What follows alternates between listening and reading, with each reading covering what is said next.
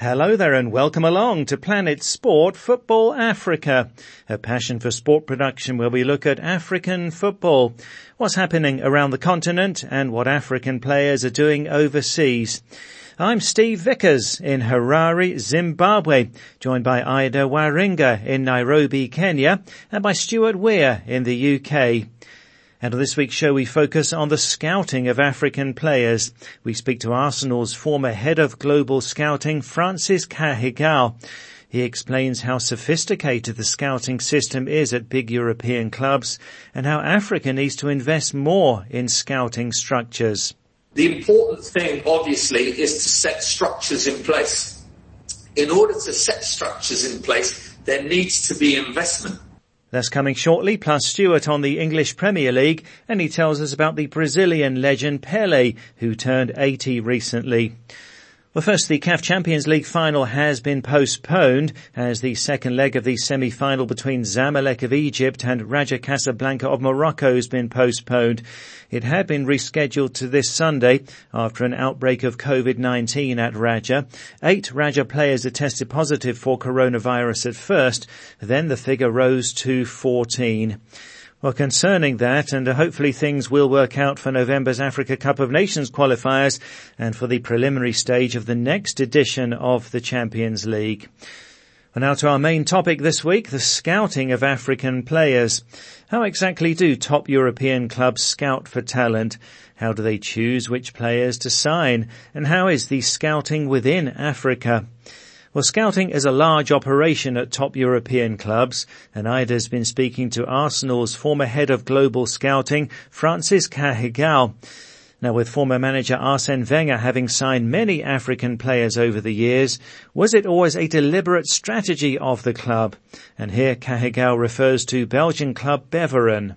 Arsene had, you know, initially had, had obviously a very strong link via Jean-Marc Guillou and, and, and, a tie-up that we had at Beveren, you know, which saw players like, uh, you know, the Touré brothers originally, Emmanuel Eboué, uh, joining us. Um, so, you know, Arsene always had an eye on, on African football. And, uh, you know, we, we, would always study African football because we think, and to this day, I think that there are some great talents, exceptional talents in Africa you know, um, and we just have to uh, probably make better use of our resources and overcome the obstacles sometimes that governments put in our way. Uh, you know, which sometimes we have our, our um, we're, we're, not free sometimes to, to do everything that we want to do in the game.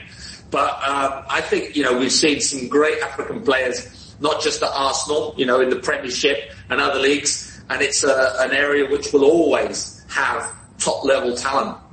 Absolutely. And you were head of global scouting when Arsenal signed Pierre-Emerick Aubameyang. What were your thoughts on that signing from BVB? Yeah, I mean, Aubameyang was a, a, a player we'd looked at for many, many years. You know, I recall it when he was at Saint Etienne. Uh, there was a moment when we were strongly uh, uh, considering uh, the player um, for one reason or for another, you know, that, that didn't happen. He went on to have a, a, um, great few years at Dortmund. And yes, the decision was made whilst Arsene was uh, at the club um, to sign the player who joined the club and then obviously was part of that transition, you know, uh, a natural goal scorer, you know, and a natural athlete you know, I think we've seen that, you know, Oba is a very, very, very important player for Arsenal. And of course, Francis, we're talking top tier here, so the talent across the board is definitely A1. But tell us, are there any African players, you know, who you signed and just found particularly outstanding after? Well, you know, the, the club now has Nicolas Pepe and, uh, and the club have just signed uh, Thomas Partey you know, since I left. It's obviously a player that we had, uh, uh, you know, looked at for many years. Um, you know, and we'd made some strong recommendations and were close to, to, to the player in the past. I think Thomas will bring a lot to Arsenal's team because he offers something different in the position he plays, possibly something that the team didn't have uh, at the present time. Um, so I think he'll be a very, very strong complement to the team. And Nicolas Pepe is, is uh, you know, he, he, is such a talented player, you know. And uh, I think with Nicolas Pepe, the important part is for him to gain more consistency in his game. I think once he does that, you know, he can, he really is, he does have the talent to be a special player.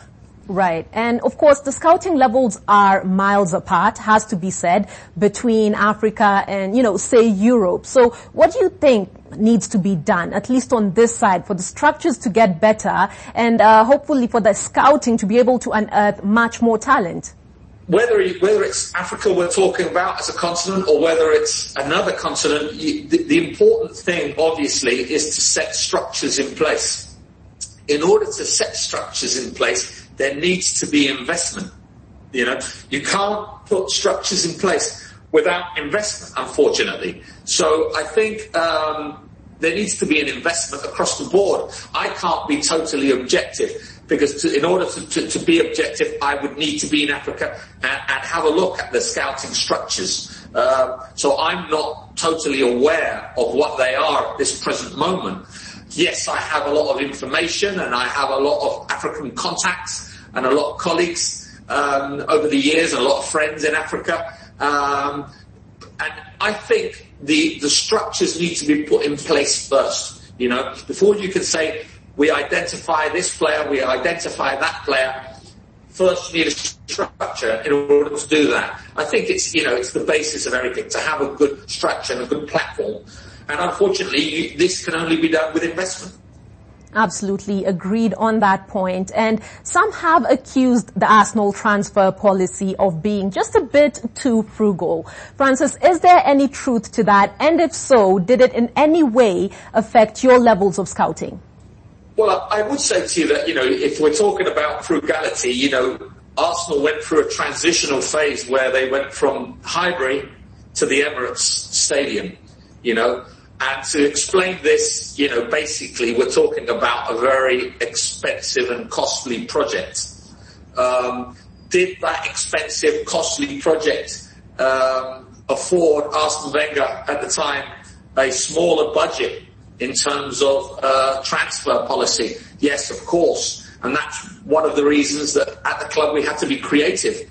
We had to be creative and look for those young development players. Um, it's obvious that this, the, you know, the transition to the Emirates was a very, very, very costly one and impacted uh, the club's financial resources. So, so yes, I would say, you know, it was inevitable. It was inevitable. We've seen similar situations at other clubs when they moved stadium. So uh, it's nothing new to football, you know. Um, yes, of course, that had an impact on the club's finances and on the club's transfer strategy.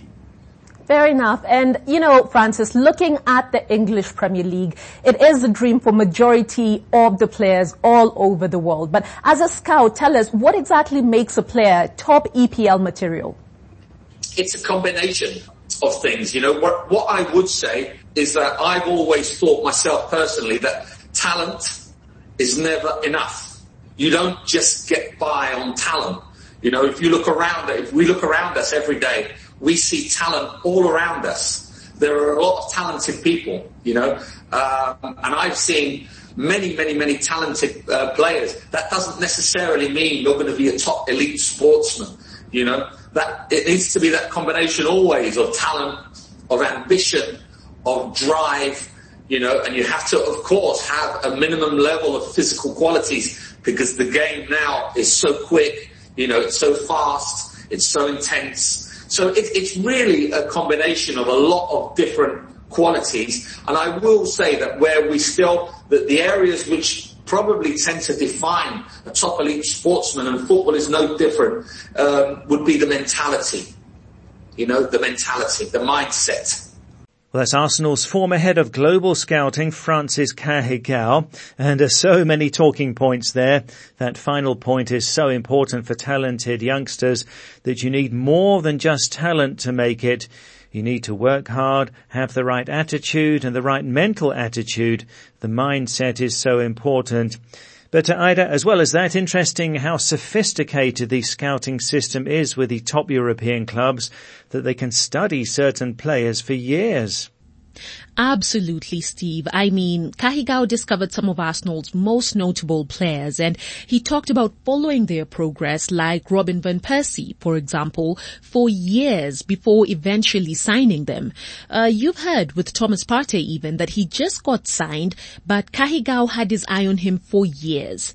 And scouting is a delicate and oftentimes consuming process and especially in years past, you know, where the scouts spent a lot of time physically at the stadiums, sometimes watching these players develop from teenage to adulthood. And it was a similar situation even with the likes of Cesc Fabregas, who Cagigao actually discovered while Fabregas was still at Barcelona's La Masia Academy. And the plan, Steve, was to sign Fabregas, then go back for Lionel Messi and Gerard Piqué. And the Piqué one in particular was actually very close to happening as per the former Arsenal global scouting boss. So you can imagine, Steve, in a parallel universe, we'd be talking about Lionel Messi and Gerard Piqué at Highbury with Fabregas and, you know, not at the Nou Camp. But as with everything in life, look, things change and especially with technology being such a huge part of our lives and there are increasingly club technical directors out there who are going for data systems over scouting. An issue with that, Steve, is that while that definitely may be efficient, data is often available only for registered or established players. And, you know, in that way, you miss out on the heart and soul if you will, of the game, you will definitely miss out on fantastic players at academy levels perhaps, who might not have the best numbers per se.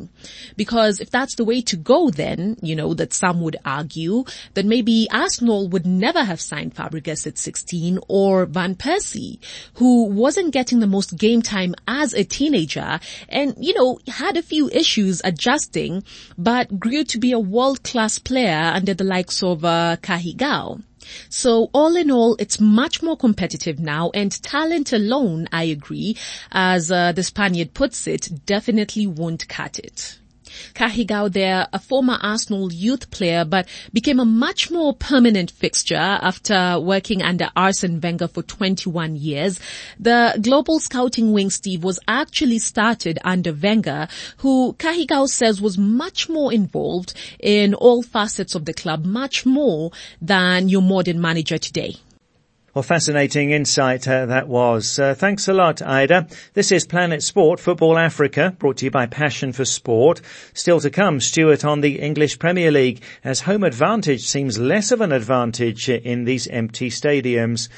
You can follow us on Twitter. We're at Planet Sport FA and you can download our app and listen to the show anytime and access past programs in our archive. To download the app, go to the Play Store or the Apple iTunes App Store and enter Planet Sport Football Africa. Well, to social media now, and last week we asked, should Jordan Pickford have been punished for injuring Virgil van Dijk? Uh, Liverpool's Van Dijk is out for the rest of the season with a knee injury, and Everton keeper Pickford, whose tackle caused the injury in the Merseyside derby, escaped without punishment. The English FA could have given Pickford a retrospective red card, but ruled that the referee saw what happened at the time, having consulted with the match officials and the VAR. Well, the Reds manager Jurgen Klopp said, it's not that I want to have a player punished, but if you do something wrong, you have to deal with the consequences. So last week we asked, do you think that Pickford should have been punished?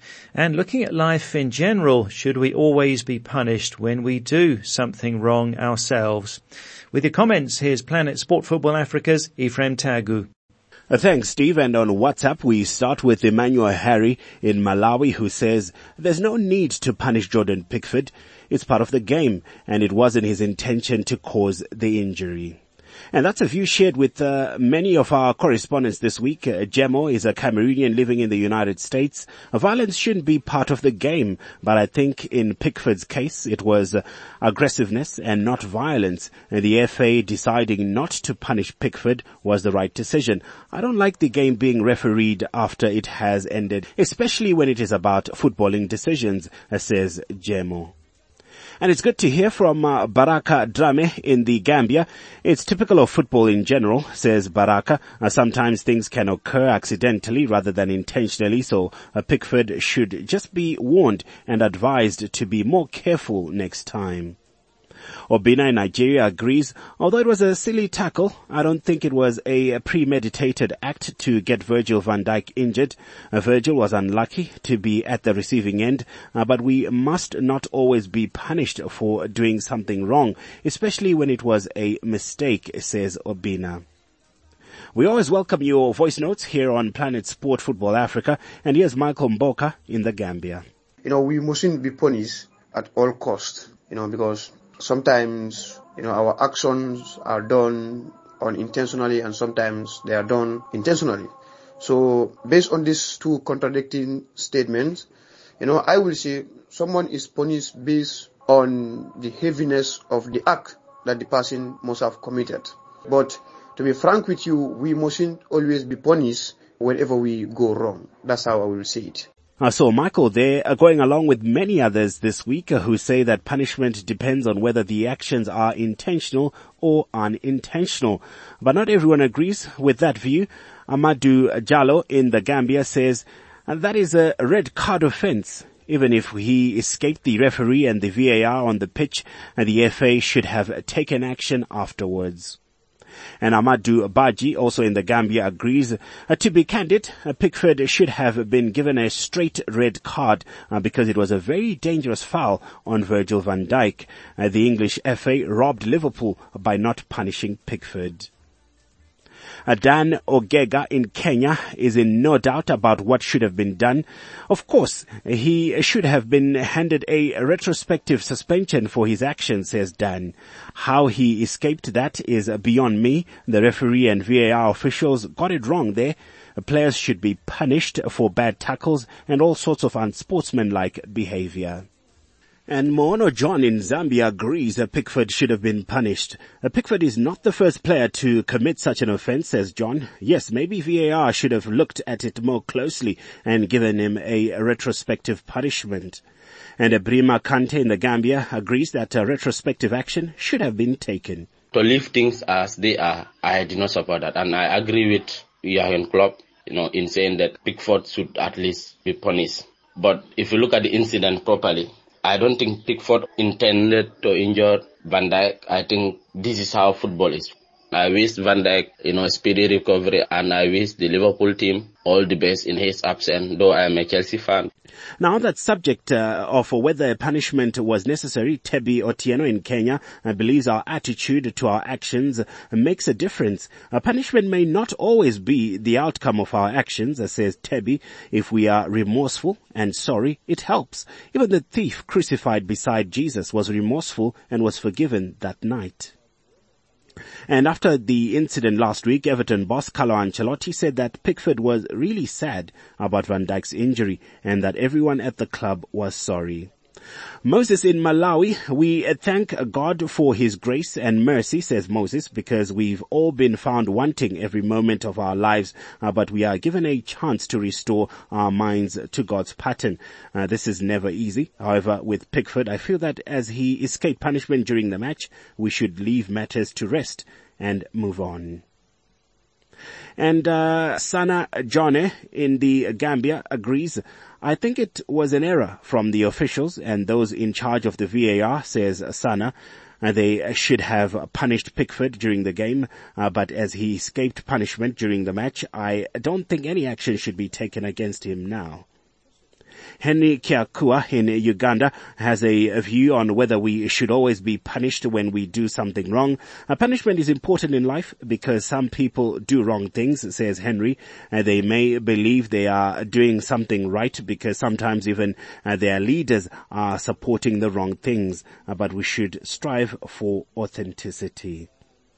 And finally, Suleiman in uh, Cameroon offers a, a, very interesting suggestion for players found guilty of injuring an opponent. For me, Pickford should be given a seven to eight month suspension until Van Dijk comes back, says Suleiman. Uh, the rule should be that any player who intentionally causes an injury to another player should be suspended until the injured player is back playing again, even if it is one year. A red card is not enough for me, says Suleiman. Well, we should emphasize that Pickford and Everton have apologized to Van Dijk and Liverpool, and there is no suggestion that Pickford's actions were intentional. Uh, but uh, that's an interesting idea from Suleiman. Steve and I wonder what other listeners think about it. Well, a very creative idea that uh, from Suleiman. Thanks, Ephraim. That's Ephraim Tagu. Thanks to all who got in touch. Well, Tebi Otieno mentioned forgiveness there, and the Bible says that all have sinned and fallen short of the glory of God, and that there is forgiveness through Jesus for those who follow him. There's more on this on our website, that's planetsport.tv. We have a blog called Justice, Fairness and the Free Gift of Forgiveness. Uh, to read that blog, go to our website, planetsport.tv and click on the blog section. Again, the website, planetsport.tv. And now to our European football expert, Stuart Weir in the UK. It's Manchester United against Arsenal on Sunday in the big game of the weekend, while surprise leaders Everton play away to Newcastle. And indeed in this crazy season, Stuart, Arsenal are 11th and Manchester United 15th. Well, as you say, Steve, the league table does have a strange look to it. Who would have expected Everton to be top, Aston Villa who just avoided relegation last season to be third, and newly promoted Leeds United to be sixth, closely followed by Southampton and Crystal Palace. Then the so-called big clubs, Chelsea and Arsenal are 10th and 11th, and the two Manchester clubs 13th and 15th. There are a lot of surprises there, but you have to say that the league table reflects the way that the teams are playing. And so far Chelsea, Arsenal, Manchester United and Manchester City have disappointed, whereas Everton, Villa and Leeds have played great football. One thing which may be a factor is the growing evidence that home advantage without fans offers much less advantage than normal. In the 2018-19 season, which of course was the last normal season, so to speak, 47% of the games in the Premier League resulted in a home win. But so far this season, it's just 33%. And of this season's games, 45%, that's almost half, have resulted in an away win, compared to a third two years ago. So it looks as if clubs are going into games not thinking of them as difficult away fixtures, but as games that they can win. Now, a week or two ago, we mentioned the new Chelsea Senegalese goalkeeper, Edouard Mendy, and I wondered if he would struggle stepping up in class. Well, he was absolutely magnificent when Manchester United drew with Chelsea, making two outstanding saves from Marcus Rashford and generally looking assured and confident. And that was his second Premier League appearance for Chelsea and his second clean sheet. Now, Steve, Bamford scored a hat-trick for Leeds United against Aston Villa, and his first name is Patrick, and that rhymes with hat-trick. The Premier League's average goals per game this season is 3.3, and that is higher than the average for any full season since 1964. But on the other hand, the championship is averaging just two goals per game. I wonder why. Manchester City have scored one goal in each of their last three league games, and that's the first time in four years that they've not exceeded one goal in any of three consecutive league games. And another strange fact is that with Raheem Sterling and Foden scoring the goals, it's the first time for 10 years that City have gone three consecutive league games without registering a goal by a foreign player. Now, an important announcement this week from the Football Association, the Inclusion Advisory Board has produced a Football Leadership Diversity Code which asks clubs to aim at a target of 25% of new coaching appointments and 10% of managerial and senior coaching appointments coming from the black, Asian or mixed heritage backgrounds. And there's also an aspiration that 15% of new staff in senior leadership and operations within clubs should be from a BAME background as well. We'll see whether that actually happens in practice. You mentioned El Clasico, Steve. What a strange week it's been for Real Madrid. Last week in the Champions League, they went 3-0 down to Shakhtar Donetsk from Ukraine, ultimately losing 3-2. A week later in the Champions League away to German club Borussia Mönchengladbach, they were 2-0 down with three minutes left but managed to salvage a draw. But in between, in the big game against rivals Barcelona, they won 3-1. And incidentally, one of Real Madrid's goals was a penalty scored by Sergio Ramos, his 23rd successful penalty in succession. During Manchester United's game with Chelsea, the United captain Harry Maguire seemed to have Chelsea's Azpilicueta in a headlock, pulling him to the ground. The referee missed the incident and VAR recommended no action.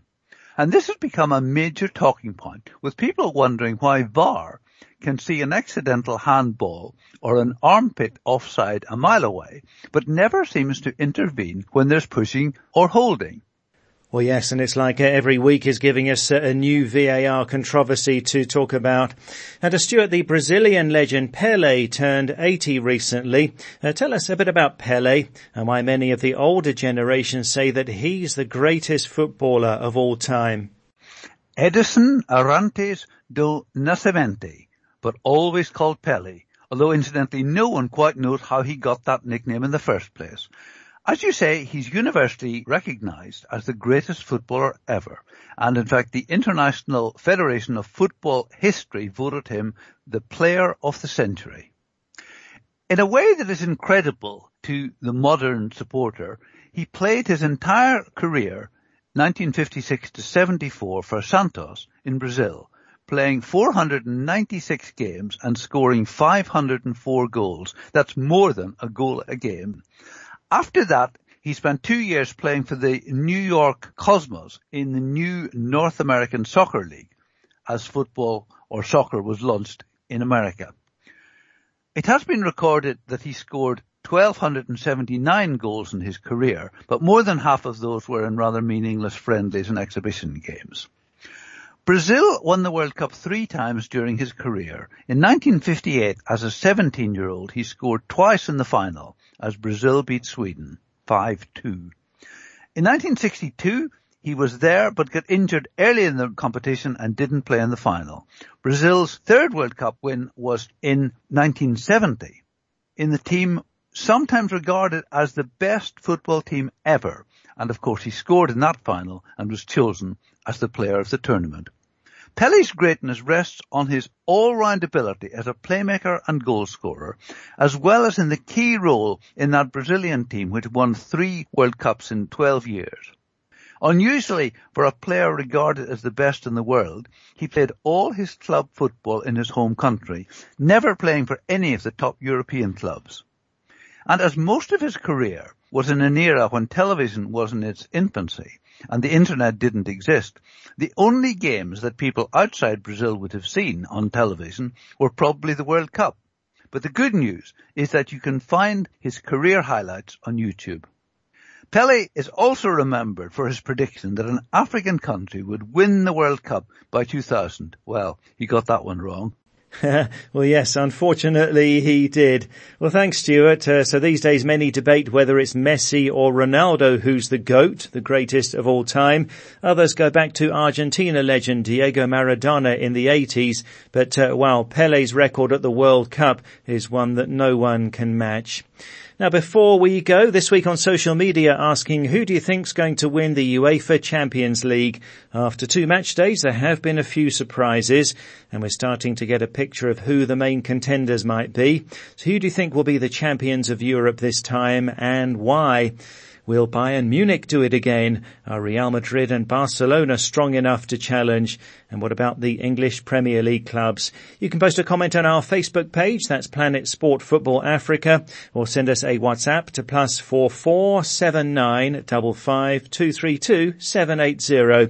That's plus four four seven nine double five two three two seven eight zero.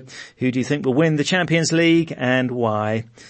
Well, that's it for the show for this week. So from me, Steve Vickers and Ephraim Tagu in Harare, from Ida Waringa in Nairobi and Stuart Weir in the UK, thanks a lot for listening. And Planet Sport Football Africa is a passion for sport production.